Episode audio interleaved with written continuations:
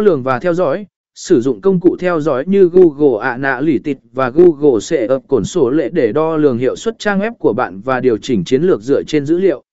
Những bước tiếp theo để tiếp tục cải thiện và tăng cường khả năng thu hút khách hàng trực tuyến bao gồm liên tục cập nhật nội dung, tạo nội dung mới và cập nhật nội dung hiện có để duy trì sự hấp dẫn đối với độc giả.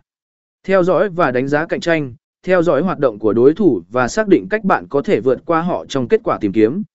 Tối ưu hóa trải nghiệm người dùng,